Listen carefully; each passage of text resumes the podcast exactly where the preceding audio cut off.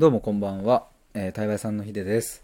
今回はですね、えっ、ー、と、質問力を高めるオンラインセミナーを、えっ、ー、と、この収録の直前、本当に直前、1秒前に終わって、今収録ボタンをポチッとしたんですけど えっと、そこでの感想について話していきたいと思います。めちゃくちゃ楽しかったです。今日何かっていうと、えっ、と、教えて対話屋さん、相手の本心を知るための質問力アップセミナーみたいな感じで名前をつけて、えー、オンラインでちょっとやってたんですよ。で、このまあセミナーの趣旨としては、この相手の本心を知るための質問力についてまあ理解を深めようということで、まあ、もうちょい補足すると、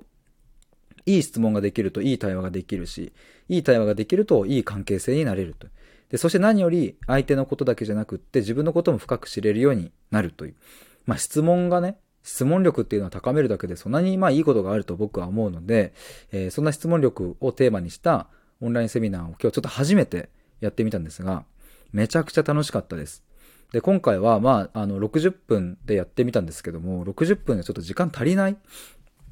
もう2時間ぐらいやってもいいんじゃないかってぐらいでしたけども、めちゃくちゃね、もう最高に面白かったです。で、今日どんな話をしたかっていうと、えっ、ー、と、例えば、えー、参加してくださった方からいただいたのは、はいとかいいえじゃなくって、自分も、あはい、いいえで答えられるようなものじゃなくって、自分も相手も思考を深められる質問ってどんなものがあるのかとか、あと、それいい質問ですねって言われるけど、いいって何なんだろう？まあ、いい質問って何なんだろうとか、あと、えっ、ー、と、相手にとって不快になる質問のラインって一体どこなの？みたいな話とか、その辺についてちょっといろいろ話しました。で、僕多分、今日皆さんね、参加してくださった方とお話をしながら、僕も、あの、そう、今日はね、今回即興的に進めていきますと、対話的に進めていきますっていうセミナーだったんですけれども、僕も皆さんからの問いかけに応じて、初めて話すような話とかも出てきたし、本当にもうあっという間の60分だったなと思います。で、ちょっとまあ取り上げるとですね、うんと盛り上がったのが、こう、ここかな。うんと、質問が思いつかないとか、玉切れになってしまうとか、話してると気になるところがなくなってしまって、えー、本当はもっと深い関係性を築きたいのに、その質問が止まっちゃう、対話が止まっちゃうみたいなことがあるっていう話があったんですけども、まあその時にどうしたらいいのかみたいな話だったんですが、まあいろいろちょっと、うん、これもあるよね、あれもあるよねっていうのは言っていたんですけど、一つね、ちょっと珍しくというか、方法論として、こんな方法、おすすめですっていうのを、ちょっと、えー、一つシェアしたいと思うんですけど、僕がね、これは大学4年生の頃に、えー、後輩たちの就活支援でやっていたことなんですけど、えー、僕ね、あの、そう、1対1で池袋のカフェに入って、で、僕はノート、紙のノートに、えっ、と、メモをして、で、後輩たちの話を聞きながら、え自己分析のお手伝いをしていたわけですが、そこでよくやっていたのは、えっ、と、まずね、その就活生に対して、就活っていう枠組みを一旦もう横に置いておいたときに、どんな人生を自分が歩みたいと思いますかっていう質問からまず入っていったんですね。で、えー、そこで出てきた言葉。まあ、例えば、えっ、ー、と、そうだな、家族を大切にしながら、自分も生き生きと働きながら、えっ、ー、と、心地よく生きていくみたいな言葉が出てきたとしたら、えっ、と、僕の頭の中では、家族っていう単語とか、を大切にっていう単語とか、自分もとか、生き生きしながらとかの生き生きとか、え心地よくとか、そういう単語で、え切れていくんですよ。そこにスラッシュを引いていくんですよ。実際にスラッシュを引いてってたんですよ。池袋のカフェでね、こう一対一対面なので、僕がその言ってくれた言葉をバーって紙に書いて、じゃあって言って、これちょっとこうスラッシュ引いてきますね、みたいな。で、じゃあ今、〇〇さんが言った家族っていう言葉あるじゃないですか。家族って何ですかっていうのを聞いてくんですよ。はい？みたいな感じかもしれないんですが、家族っていう言葉もめちゃくちゃ広い言葉で、えっ、ー、と、家族って聞いた時に想像する範囲って100人いれば100通りなんですね。どういうことかというと、えー、例えば自分の親、子供とかまでしか想像しない人というか、そこが私の家族ですっていう人もいれば、えー、例えばじゃあ旦那さんの家族っていうところまで想像する人もいるかもしれないし、うんと、例えばもっと言えば血縁関係はもう全くありませんと。全然友達だけども、その人のことも家族のように捉えているっていうケースもあるし、もっと言えば、えー、世界の子供たちもみんな家族だっていう風に言う人もいるかもしれないですよね。そんな感じで家族っていう言葉、めちゃくちゃいろんなあの定義ができるし、人によって本当に違うんですよね。っていう感じで、まず家族とは何ですかっていうことを聞いていく。で、次に家族を大切にっていうところの大切っていう言葉についても、これも具体的に聞いていくんですね。大切にするっていうのは、うん、一体その人にとってどういうことなんだろうかっていうのを聞いていきます。で、そうすると、最初は、うん、どうだろうな、みたいな、すぐに言葉になんなくても、丁寧に丁寧に聞いていくと、だんだん言語化されていって、あ大切にするってあなたにとってそういうことなんですね、みたいなことが分かってくる。で、もうこの時点でだいたい1時間とか、あの、時間が過ぎるくらいめちゃくちゃ聞いてるんですけど、で、その後も自分もこう生き生き働くみたいな、じゃあ生き生きって何？っていう。生き生き働くってどういうこと？っていうことについて聞いていくんですね。みたいな感じでちょっと、あの、今音声だけなので、ちょっと説明しづらいところもあるんですけども、要は相手の言葉を単語で区切っていって、その単語を一個ずつ聞くっていうのを大学生の時にもう何十人、50人、4、50人ぐらいずっとやってたんですね。で、それが僕のベースになっているので、あの、今対話をする時って別に頭の中でね、いちいちスラッシュ引いたりしていないですけれど、めちゃくちゃ細かい単語の使い方のところまで、えー、無意識に感性がいくようになってるじゃないかなと思います。かなと思いますというか、い言っています、そこまで。例えば、今日もこれセミナーの中で話したんですけれども、うんと、とある人が言っていたのは、もっと深い1対1の関係を築きたいのに、質問が止まっちゃうことがあるんですっていう表現をされたんですね。止まっちゃうことがあるっていう。ここにもね、めちゃくちゃいろんなヒントが詰まっているんですよ。止まっちゃうっことがあるって言ってるってことは、えっ、ー、と、止まっちゃうのは あの、要は自分もネガティブに捉えている可能性が、ここには仮説として立つんですよね。えっ、ー、と、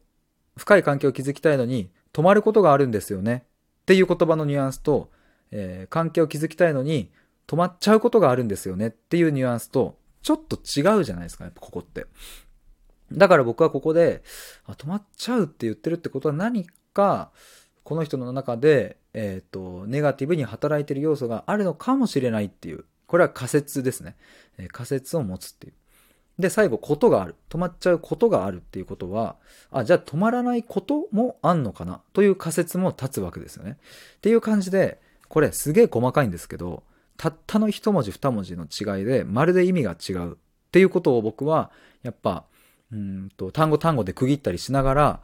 話を聞くことによって鍛えられたなと思うので、まあこれ何年前だ ?19、20、21。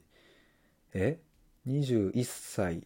とか？22歳くらいなので、まあ5、6年前ですかね。まあその時にもう本当にもうずっといろんな人とやっていたので、そこがこう僕のベースになったことはまあ間違いないなと思います。で、そんな感じで、えっと、玉切れ、質問切れとか質問が思いつかないっていうことは、えっと、割とね、これで解消されるというか、あの、もうこの、あの、今言ったスラッシュを引いて単語を聞いていくっていう方法が身についてしまうと、えっと、物理的に、てか永遠と質問が止まらない構造になるんですよね。つまり、例えば、さっき言ったように、家族ってあなたにとって何ですか？っていうふうに質問したときに、えっ、と、私にとって家族っていうのは、えっ、と、そうだな。じゃあ、さっき言ったように、もちろん家族、血縁関係のある家族もそうだけど、地域の子供たちとかも、えっ、ー、と、一緒に家族だと思ってますみたいな話があったとしたら、今度また新しい単語が出てくるじゃないですか。地域の子供たちとか。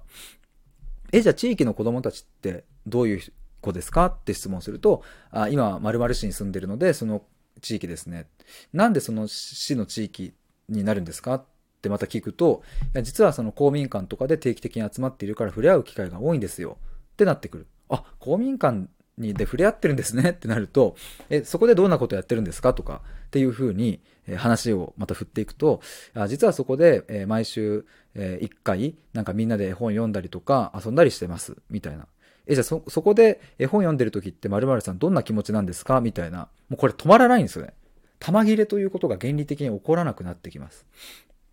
だから僕はあの、24時間 質問しててくださいとかって言われたら多分ずっと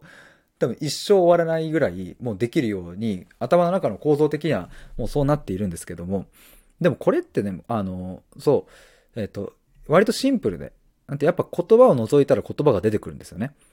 で、その言葉を除いたらまた言葉が出てくるっていう風なシンプルな構造なので、これ一回身についちゃうと、あの、質問の引き出しがなくなるっていうことはなくなると思います。えっ、と、あと、でも、そうは言っても、じゃあ、相手が質問しても、いや、わかんないなってなった時、どうする？みたいな。今日、その話もセミナーの中で上がったんですけれども、これね、たまたま、今日の一本前の収録かなんかでもちょっと話していたんですけども、わからない、質問した際に、わからないと言われた時の、えー、切り返し方だったっけな？えっ、ー、と、あ、返し方か。この収録の2本前ですね。たまたま今日話していたんですけれども、わからないなって言われた時も、さっきの原理と同じなんですよ。わからないという単語が分かったわけですよね。えー、ってなったら、じゃあわからないってその人にとってどういうことなのか？何がわかんないのか？どこがわからないのか？なぜわかんないのか？どうしてわかんないのか？そもそもわかるとは何なのか？その人にとって。何をもって、どんな説明をしたら、その人にとってわかるっていうことになるのか？っていうこととか、もうめちゃくちゃいろんな問いが立つんですよ。だから、あの、もちろん、勇気はちょっと他の質問より必要かもしれないけど、わかんないなって言われたら、え、どの辺がわかんなかった？とか、